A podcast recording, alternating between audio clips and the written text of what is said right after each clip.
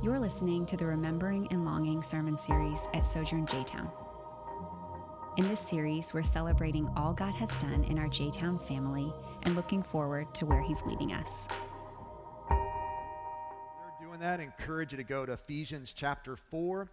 Um, the passage of scripture is in the bulletin, and it'll be on the screen here in just a minute. And so if you're if you're just joining us, we, uh, we're, we're just doing a small little series, kind of a, a, vision series, before we jump back into Matthew starting in the 1st of September. And, and I've entitled this series just uh, Remembering and Longing, uh, just giving us a, some space here to remember what God has done here over the last nine years. Uh, we'll celebrate nine years together uh, next month. Um, but yeah, just an opportunity for us to, to think and reflect upon what God's done here over the last nine years. That was primarily uh, last Sunday, so if you didn't get a chance to hear that, I encourage you to get online and listen to that. And then at, the same time, there's, there's a longing, there's a desire that God would do, um, yeah, even more here. And we're praying for that and asking God um, to continue to do his work that he wants to faithfully do in our midst. And so another way of even, uh, uh, uh you know, approaching this series or thinking about this series uh, is answering three questions. It's kind of how I've framed it from my mindset, just it just didn't sound very engaging. You know what I'm saying? Remembering and longing seems a little bit more inviting than, hey, here's three questions we want to answer over the next three weeks. But this is how I'm thinking about it. All right. So I got to get a little bit more laughter, even if it sounds stupid. All right. Give me a, a courteous laugh. It'd be good. Uh, so the first question is I just wanted to talk about where we've been. And so that's what we did last week. Let's look at where we've been. How's God brought us uh, to where we are uh, over these last nine years?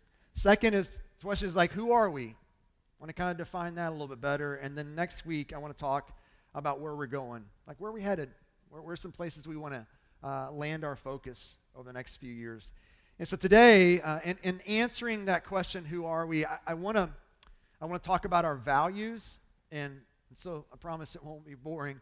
Um, that may sound very businesslike, but I, will dive into that here in just a minute. And then I, I want to focus in on just primarily one value and really um, hopefully encourage us to take some next steps in this one value that I think is really important uh, for the life of our church. So, Ephesians 4 is going to be kind of our guide this morning. So, if you're able, uh, I encourage you to stand with me in honor of reading God's word.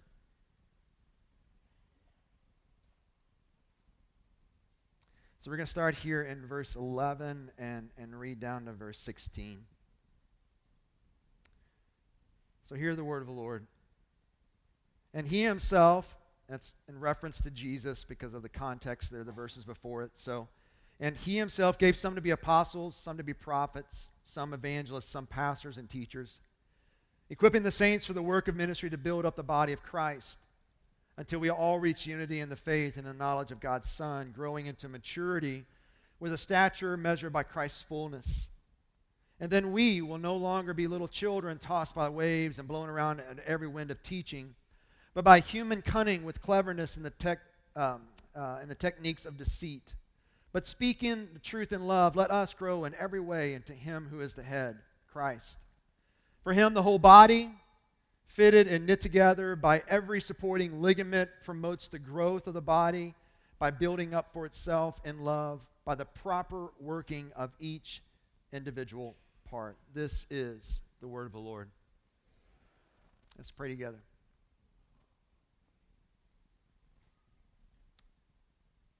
Father, once again, we're reminded um, that there's a, there's a kind of a mysterious, special way that your Spirit is present with us when you, the children of God gather together. And we can feel and experience and celebrate that. So we give thanks for that, God. And we ask for your Spirit to help us to understand and as well as to live out what you're laying before us in this passage.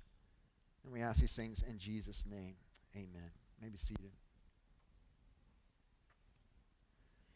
Yeah, so over the last several months, our, our elder team and some of our staff have been uh, meeting uh, at least monthly. And part of what we're doing together is, is kind of answering those three questions. Let's celebrate where we've been. Let's be thankful for that. Let's define better who we are and where we're headed. And part of this work is still in process. Just want to let you know, we're not, it's not a completed work, and, and that's okay. Like, I, I, am a, very much a team player. I'm a collaborator. I want people on the same page. And so that's part of the reason why we're doing this together the way we're doing it. Uh, but one of the things that we did over these few months is define better our values, which have a way of kind of defining who we are. And, and values, as one writer says, they're kind of beliefs made visible. And all that basically means is this, is that there's, um, there's kind of a feel, there's a cultural experience that you have in our gatherings. You, you even feel it in our community groups. So when you you come in here, there's something that you feel here, and what you feel is values, right? That's, that's what you're feeling. These, these kind of uh, sort of hidden beliefs, things that we come around that are felt, that are sort of made visible. And so uh, we feel like it's important for us to declare what those are, right? So if we, if we like something that we're feeling, let's define what that is so that we can better live into this. And so we have eight values. Uh, three of them are, are ones that um, we as a family of churches unite around. So we are a part of a, what we call a Sojourn Collective.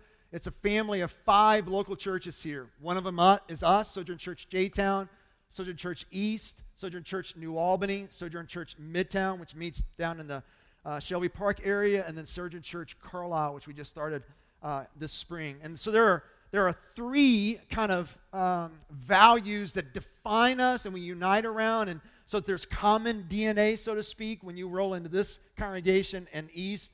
There's some similarities, but there's differences, but there's a lot of similarities. And then we also defined uh, kind of five that we feel like are unique to us here at J Town that we want to continue to unite around and live into. And so I'm going to read these really quick. I'm not going to spend um, a whole lot of time on each one of these. I'm going to take one and unpack for us. That's where we're just going with one of these tonight or this morning because I feel like it's very fitting for us. So you got these in your uh, your little bulletin. Encourage you to grab or handout. I don't know what the what you call that. The leaflet bulletin back in my day.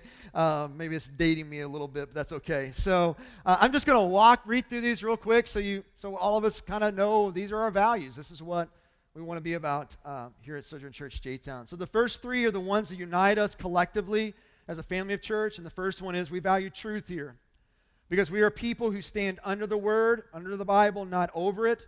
And we do not use this truth as a weapon to use on others. Instead, first and foremost, we use this truth as a mirror. We value beauty here because our longing for beauty is ultimately a longing for God. We value goodness here because we are recreated in Christ to do good works. We want to be a people that is marked by both word and deed.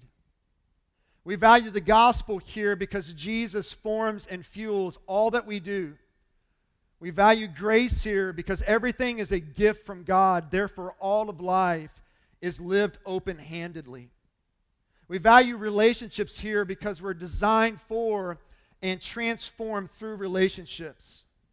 We value hospitality here because every person matters to God. This means I love and pursue them, especially those who are different from me. And we value genuineness, which is kind of what we talked about last week.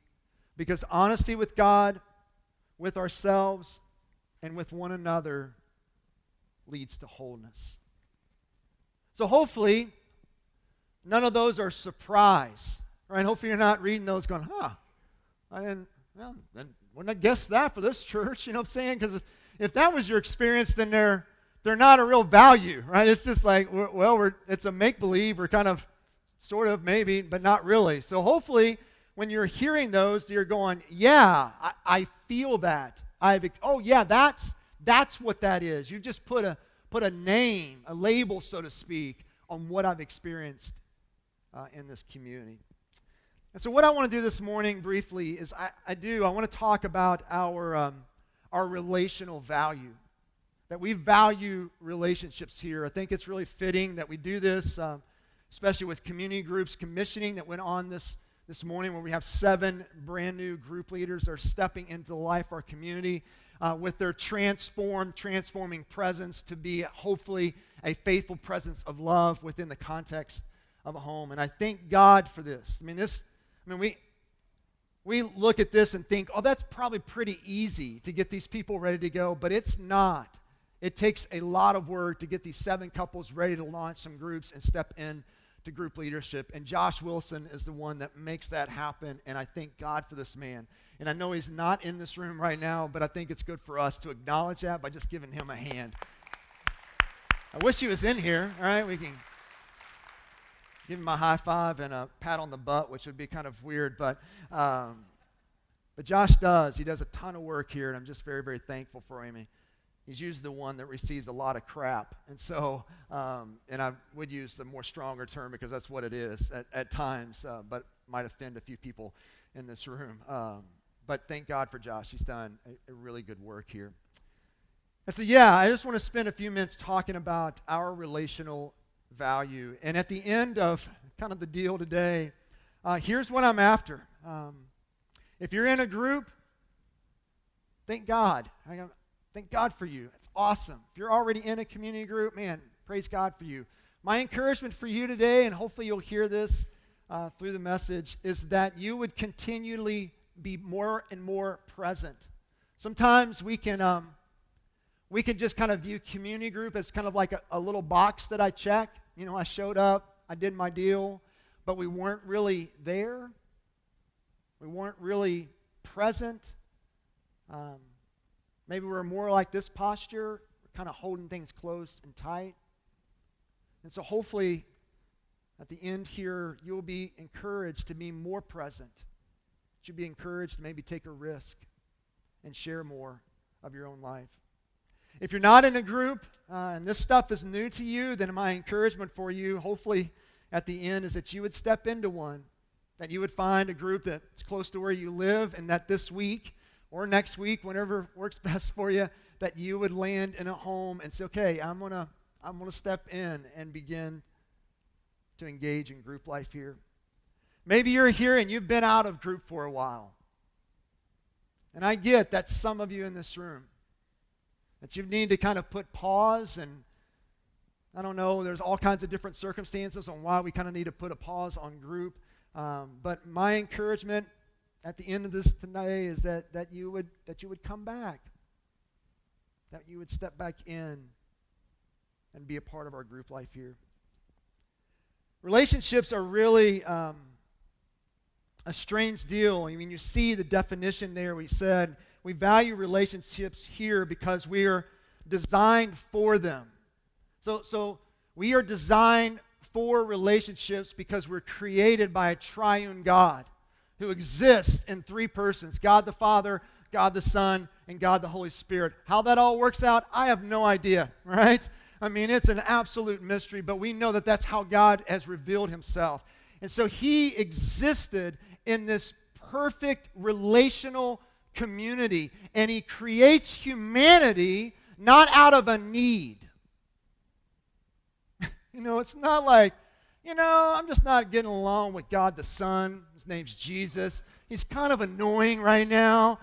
You know, it's like always begging for things. I'm just, maybe I'm going to create Adam. Maybe that'll help fill this relational void that I'm kind of feeling. You know, thanks for a few laughters there. Hopefully that's not sacrilegious. But you know what I'm saying? God did not create out of need. He created out of an overflow of his joy of what he's experiencing in this beautiful community of God the Father, God the Son, and God the Holy Spirit. And he wants you to experience that in relationship with him and in relationship with one another. So you're designed for relationships. That's not a Christianity thing, that's a humanity thing. And at the same time, we're transformed through relationships. Some of our deepest pain, this is, this is the, the craziness of relationships. Some of, some of our deepest wounds come from the people that we're so close to. Your parents, a sibling, a spouse, a kid. Some of our deepest wounds come through relationships. But the reality is this, too, that our healing of those deep wounds also come through relationships. I know that sounds crazy, but it is true. Like our need for Jesus, as Ashley Stevenson reminded me a couple weeks ago, looks a lot like our need for one another. So it's not just Jesus and me, and I'm going to blaze a trail and make it happen. You won't make it. You're not that strong. You're not. You're not that mature. I'm not that strong. I'm not that mature. And so what I'm what I'm trying to do this morning, in this brief time we got, is I'm trying to encourage you to engage relationally within the context of this community that God has sovereignly placed you into. Yes, yes, guys. You made a choice, and that choice was real. You're not a puppet. You know, he's not just directing you around. No, you some of you went to a membership class that felt like you were entering into the CIA. It's like, my gosh, what do you want? Social security number now? Like, what in the world is this? This five 20 hour class, whatever it is. You know what I'm saying? There's a few laughter because some of you endured that. Others of you just kind of rolled in here because a friend invited you. Others of you saw our sign, as crazy as this sounds, that says, Wow, I didn't know there was a church back there. I'm going to just show up. But here's, here's what we do know because our theology teaches us this Yes, you made a choice, but you also rolled in here by the very sovereign hand of God. He controlled your landing in this body. And I want to encourage you, then therefore engage relationally within the community that God has sovereignly placed you in because He's got a purpose for that. So if you look, I mean, I don't, I don't think some of this might be great reminders for a lot of us in this room. Some of us may be brand new. I'm just going after one big idea here in Ephesians chapter 4. But look what, what uh, Paul does here. And I encourage you to grab a bulletin, or if you got your own Bible, whatever, if you, if you mark your Bible up, if you don't do that, that's fine. There's no guilt there. Uh, but if you enjoy writing your Bible, do that. Or just take your bulletin, handout, whatever you want to call it. And I want, I'm going to read through this again and I want you to see all the places where things are in the plural. All right, just, just highlight that. It's on the screen here. And I've forgotten one, and I saw that in the nine as I'm reading, so bear with me.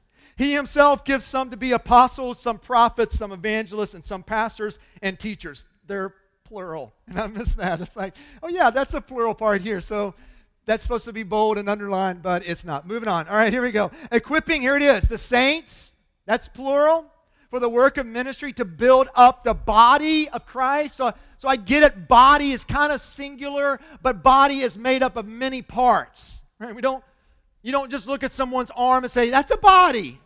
No, you, you're not a body, you're an arm. That's, that's dumb. So, body is, is singular, but it's made up of a lot of parts. Verse 13, until what we all, plural, reach unity in the faith and the knowledge of God's Son, growing into maturity with a stature measured by Christ's fullness, then we, there it is again, will no longer be what? Little children. There it is again. Hopefully you're marking these in your bulletin because hopefully they'll jump out at you. Tossed by waves, blown around by every teaching, by human cunning with cleverness in the techniques of deceit, but speaking the truth in love, let us, there it is again, grow in every way into him who is the head Christ. From him, the whole body, there's plural again, fitted and knitted together by every supporting ligament, promotes the growth of, there it is again, the body for building up itself in love by the proper working of each individual part. And I underlined all of that because, yes, it's, it's each individual part that is working together as one.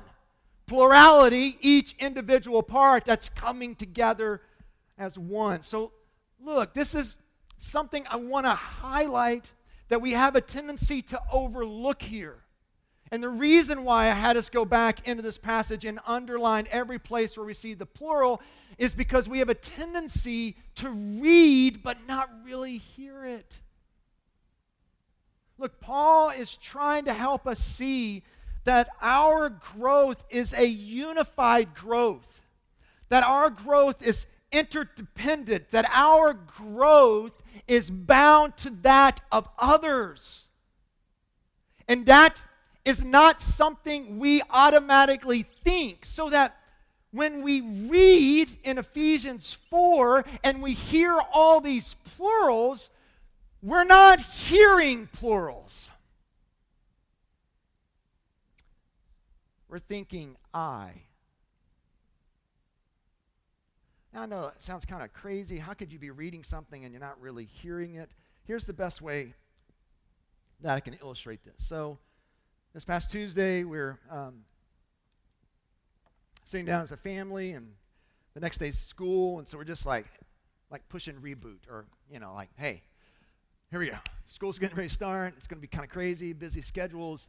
Here's some things we need to do as a family. We need to start picking up after each other, right? We need to take our shoes, put them in here. If you see a sink full of dishes, we need to put those in the dishwasher without us really asking you. Like, like we just need to, to function as a family. You know, mom and dad are not your perpetual servants where we're just here to wait on you hand and foot, even though uh, you may think that. And my desire with this conversation was that this would be kind of a good conversation, kind of lighthearted a little bit, but I think it came across as getting kind of yelled at. You know what I'm saying? It's like I didn't mean for that to come because that's the feedback I got from my kids afterwards. It's like that's not my goal, and I and I hear this like so we had to had to repent a little bit of what kind of came across as more heavy-handed. Like, you know, Dad, I feel like you're kind of getting all this, and all of a sudden I don't have an appetite anymore. And it's like, oh my gosh, I'm a horrible kid, blah, blah, blah. But all we're always trying to do is like, hey, rally the troops. Let's work hard together try to get her home in somewhat of order so we don't come home to chaos. And, you know, my kids are, they're great, man. Uh, good kids, not as a result of anything I'm doing, but by the grace of God. Uh, I love them dearly, obviously. And so, you know, yeah, they're going, yeah, let's do this. We're with you. We'll start cleaning up after ourselves. And, and so a few days pass. and what happens, right? Come home, there's shoes in the middle of the floor. There's some pants thrown in the kitchen. You know? It's like, I, I don't know how that got here, but I'm sure there's a reason why there's pants in the kitchen, right? Book bags flowing everywhere. There's a yogurt bowl that, that almost made it to the sink. Eh, I mean, it was on the counter, but if you're in my house, it's the farthest part of the counter. It's like you walk in my door from the living room, the doorway, and here's the counter right there. The sink's way down there there was a yogurt bowl. It's like, all right, I moved it from the living room to the kitchen. Woohoo! And like, so what do you do with that? I mean, are, am I, is my kids being disobedient? No, they're not. They're not. It's not like they're consciously going, Mom and Dad, they're goofs. They don't have a clue what they're talking about. This is why they're created to wait on me all the time, right? Just throw my shoes wherever I want to. I don't give a rip what they said. That's not what's going on. All they're doing is what their kind of default is, isn't it? This is what their default is. Over the last several months, I just put my yogurt bowl right there. My shoes were always in. It's not like this conscious decision that, oh, wow, you know, we had this conversation Tuesday, so I want to be disobedient. No, it's just it's in them. That's what we do with this passage. It is, guys. And here's how we read this passage. And he himself gave some to be apostles, prophets, evangelists, equipping me for the work of ministry, to build me up in Christ. And I and until I reach unity in the faith and the knowledge of God's Son, growing into maturity with a stature measured by Christ's fullness, then I, I think it's, there we go, there it is. Then I will no longer be what? A child tossed by waves, blown around by every wind of teaching, by human cunning, blah, blah, blah. Verse 15, but speaking the truth in love, I will grow in every way into him who is the head of Christ. And I can't even take verse 16 and put it in the singular because it won't even make sense. But I'm telling you guys, look, look, look, all of us in this room, including me, that's how we read it. Even though we know what plural is. Even though we know there's not one pronoun that's singular there. But that's how we read it. Me, I, I, me. The idea that I am somehow tied to you for my own growth is absolutely foreign. And not just foreign, it's something that I don't even want to mess with, right? It's like you do your thing, I'm going to do my thing. I'm good with my transformation and my growth as a follower of Jesus Christ. But to be tied with you, man, I don't know. You're kind of lame. You're not just lame, you're kind of annoying. Like, I got my own thing going on here. And there's a lot of reasons why that's the case and why that's so in us. I'll give you a couple. One is our, our our society is highly an individualistic society. It's, it's the culture, it's the ethos. We think me first before we ever even get a thought to we. And guys, look, it's not just in the culture, it's embedded in us. It's, it's here, it's in us. Sin is ultimately about me, right? What I want to do, what I want to be. That's what sin ultimately is. So it's in us, and then I live in a culture that affirms that reality. And so, because look, I'm, I'm just, like some of you may give pushback to that, and I'm okay with your pushback. I'm just trying to help you see this is the culture you live in, and you're affected by it more than you even realize it. Because it's default. David Brooks, in his ma- uh, book on Second Mountain, gives a language of this kind of hyper individualism, is what he calls it. And this is what he says uh, about it. The reigning ethos of our day is a system of morals and feelings and ideas and practices based on the idea that the journey through life is an individual journey that the goals of life are individual happiness and authenticity and self actualization and self sufficiency. It puts the same question on everybody's lips What can I do to make myself happy? And that's on all of our lips. And it comes out in um, Christian circles I'm not getting fed? What do you have for me? How do you want to use my gifts? I'm not feeling connected here. Because look, I, don't, don't, have me say things that I'm not saying. I'm just trying to help us see that there is a pervasive individualism that's in us so that when we think about me being bound to others for my growth and their growth, us actually doing this in a unified way, it's really foreign. We don't even have a category for it. Another reason why this is the case is that if you're a, follower of Christ here, there's sort of um, I think what I would call like spiritual DNA. It's what I got in my notes. I should follow my notes. I'm just trying to make sure I say it in a way that makes you understand it. Or like a spiritual heritage. You don't, you don't come to faith in Christ kind of like um, in a vacuum. It, it, there's things that are shaping you and forming you, whether you realize it or not. And, and it's, it's like this. If you go to the doctor, you ever done like the family medical history? Your doctor ever done that with you? Raise your hand. Okay, like, okay, thank you. It's like one person. You guys don't go to the doctor? Am I saying something heretical up here? It's like, it's good to go to the doctor, amen? Right? I think so.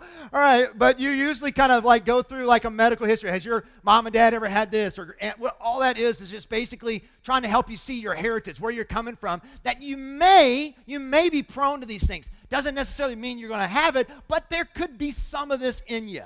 Well, the same is true for our own Christianity well over 200 years ago, a Christian movement called revivalism under the leadership of a guy named Charles Finney that in essence said this, and I think it's a quote on the screen here. True religion began to be associated with the extreme, the emotional moment, the passionate choice, and the mountaintop experience. So please hear me. Like, I'm not fully against any of that. I think there's a place for that. There's a place for it here. Like, we want to engage your emotions here, and I don't find anything wrong with that. Like, I don't just read my sermon. First of all, I couldn't do that. I mean, I would just like, I'm done. Like, I don't like hearing myself for crying out loud. But I'm, this is just kind of how I am. But at the same time, guys, I want you to feel something here.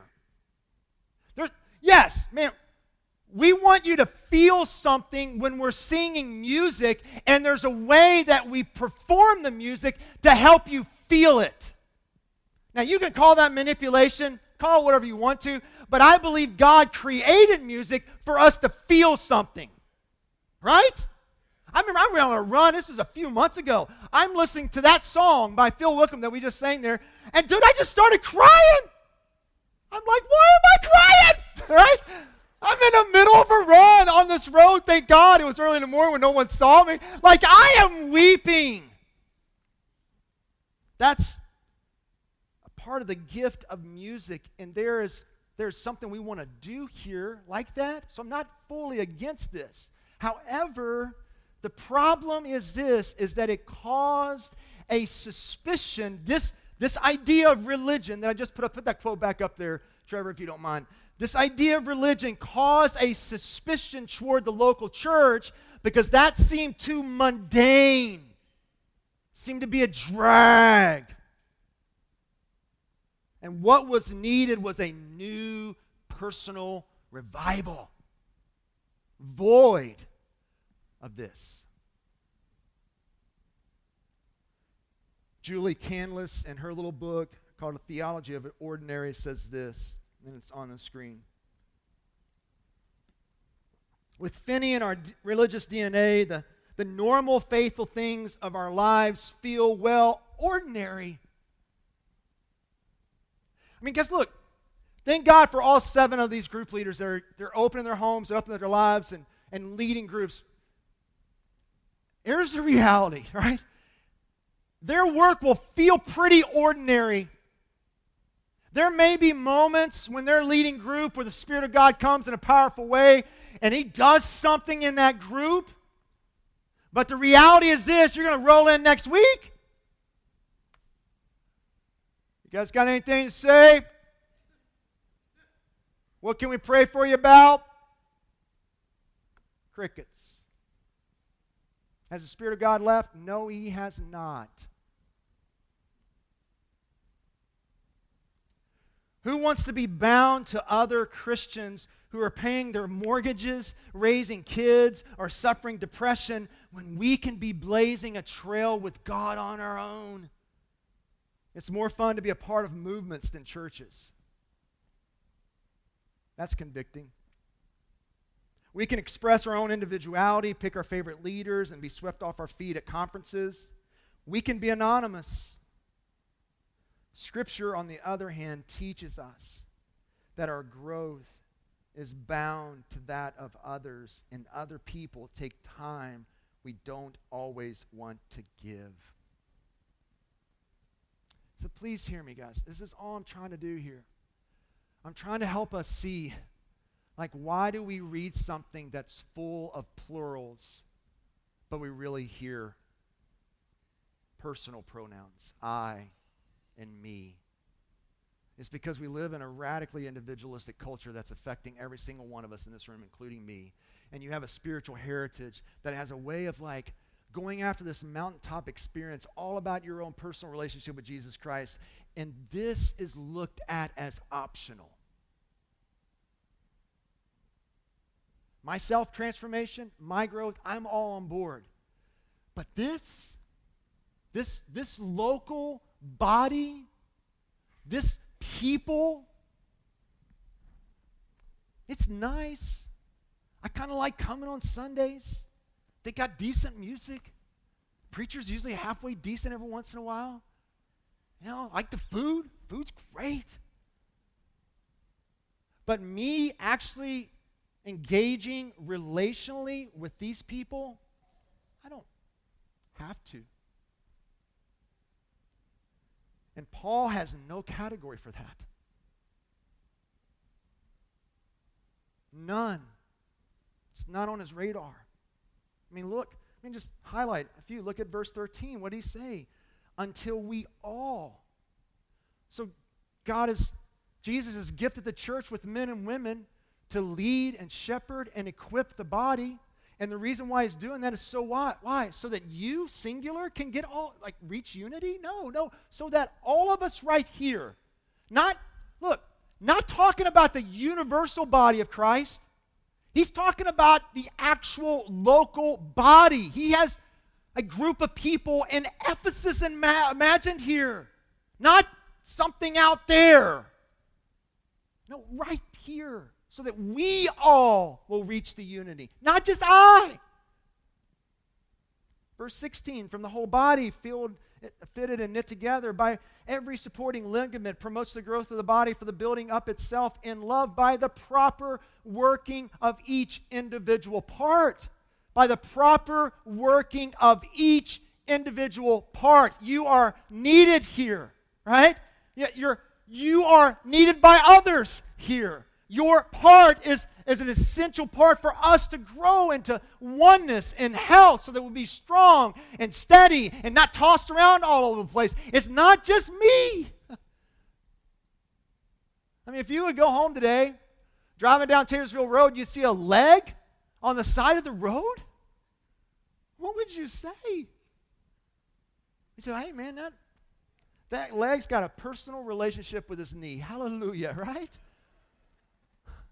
was like, no, you, you go, man, there's something seriously wrong here, right? Let's call 911. There's a guy or a girl walking around without a leg, right?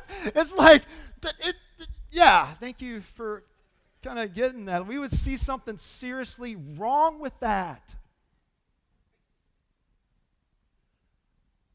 But a lot of us functionally live like that. We're the, the arm that just rolls in here, does the deal, and then doesn't engage relationally within this community. You go to the first of this chapter in chapter 4, verses 1 through 2. Paul says this, therefore, I, the prisoner in the Lord, urge you, and that word is plural. They would get some Kentucky people to help translate the CSB. We would put y'all, amen, right? I mean, that's the plural of you. Amen. Can I have some Kentucky people shake their hand with me? Yeah. So, so here's my translation. Urge y'all, all right, to live worthy of the calling y'all have received with all humility and gentleness, with patience, bearing with one another in love. How? How do you how do you live with all humility and gentleness and patience, bearing with one another in love? How does that happen?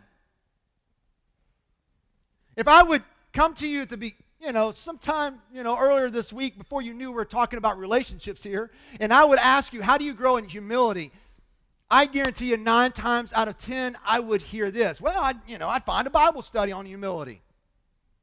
There are a ton of them going on around here in the city of Louisville. You'd find some Bible study that's probably landing on humility. Well, I'd go to that Bible study, spend 10 weeks, learn on humility. Or, you know what? I, you know what? I, I can go on the internet, go to Google, and say humility, and guess what shows up? Thousands of sermons on humility, right? You can go to our website, Google humility. I'm sure we've landed on humility. I'll, I'll listen to a, a thousand sermons over the next three months and learn about humility. Or, or some of you say, you know what? I'll go to Amazon. Amazon, the Walmart of the internet, whatever. I, I don't know. You get on there and you, and you like just do a search of like humility, and guess what you find? Hundreds upon hundreds of books written on humility. And so we're going to read that book and I'm going to grow in humility. If Paul was among us right now and we ask him that question, how do I grow in humility, Paul? He would look at our cultural moment in our context and he would say this Where's the space in your church where you're trying to gather relationally? I'd say it's community groups. Then get in a community group.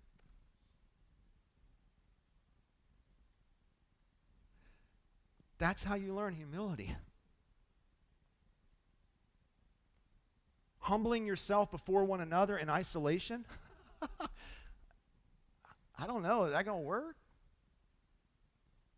I mean, what I'm extremely encouraged about when I look up here on the stage is that we got seven couples that represent the span of generations. We don't have everybody in their 30s, we don't have everybody in their 60s. We got almost all generations represented here. And I thank God for that. Because we want to be diverse in a lot of ways. One of those ways is a multi generational church. But listen to me it will not happen unless we're willing to humble ourselves before one another. Because if we're unwilling to humble ourselves before one another, then we will just become a genera- multi generational church, but we all meet in our little pockets.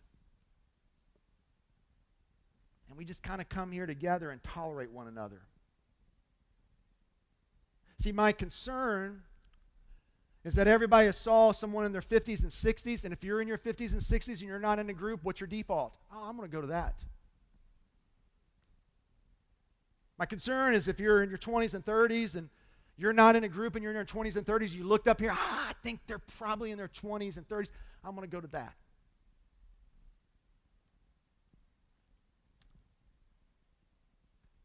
That's not what Jesus had in mind when he pictures the church. It's a multi generational church where we've got to learn how to humble ourselves before one another. The 50s, the 60s, the 70 year olds need to learn how to humble ourselves before the 20 and 30 year olds and not feel like, hey, whenever I ride up on the scene, I've got all the answers. You need to be coming and asking these questions. I need to be mentoring you because you don't have a clue what you're talking about. There's some truth in that, right? But your posture needs to be I'm going to humble myself before one another, and I'm going to humble myself as someone that's still learning. And I can learn from a 20 year old and a 30 year old.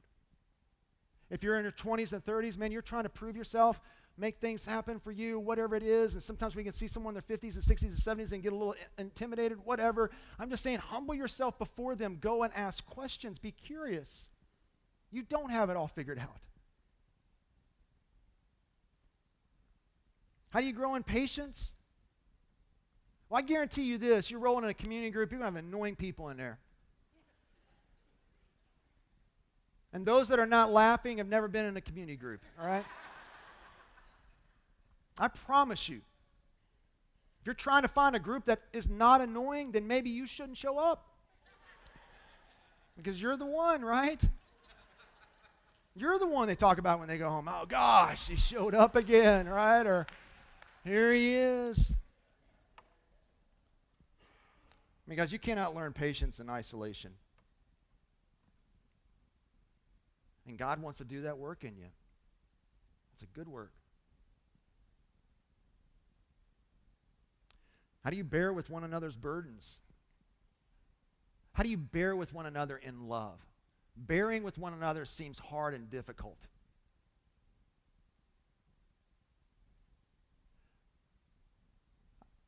I think that's part of the, the negative of living in an overchurched area. I mean, what Paul is talking about here is the re- one of the reasons why he's so strong on unity and oneness is because this is it. There's no second community church of Ephesus. this is it. And you are a visible representation of Jesus Christ. And you guys have got to learn how to bear with one another in love so that you can show who Christ is to a lot of people have no idea who Jesus is. And as long, like, as we just need to acknowledge it's easy. It's easy here. If I get frustrated, if I get angry, if I get hurt, if someone says some slide remark to me and doesn't ask forgiveness, if this doesn't follow through with my expectation, I can just go one mile and land in another church. And Paul has no concept for that. None. And I'm not saying that you should never leave your church. Please don't say what I'm not saying. I'm just saying if we're going to learn how to bear with one another in love, then we got to bear. you don't bear when you push the eject button, when it gets hard. I was just sitting down with some missionaries in Turkey this past week, and I said, What are you, what are you noticing as you come back to the States? And here's their first answer there's a lot of options. And they're just talking about like Walmart. You know, I go to the store and I got like, I can get all kinds of different steaks, all kinds of hamburger from the horrible hamburger to the organic fed to, you know, chickens raised on one person's yard to chickens raised in a cage. I, it's crazy the amount of options. You live in Turkey, you got one, maybe two of the same thing. And the same with church. They've, they've got one church in their location, one Christian church. That's it. Nothing else for thousands of miles. And I'm not exaggerating.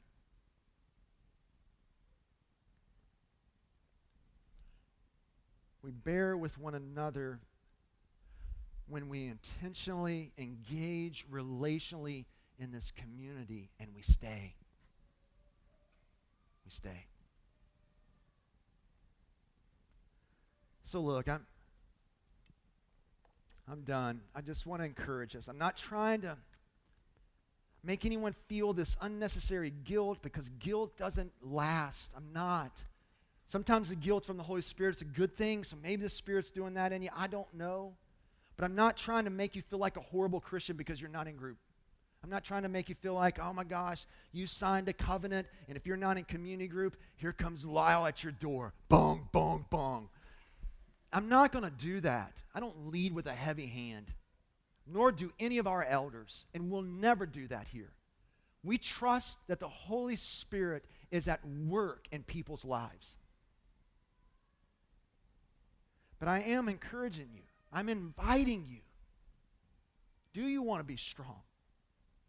Not strong physically, but strong emotionally, spiritually, and physically. Do you want to stay the course? Do you want to be steady? Do you not want to be tossed around with all the craziness that's going on in our culture, do you want to grow into more and more wholeness and maturity? Then here, here it is. It sounds simplistic, but it isn't.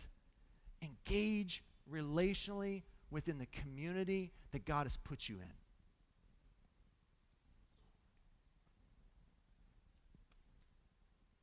Get in a group. Get in a group. Let's pray together.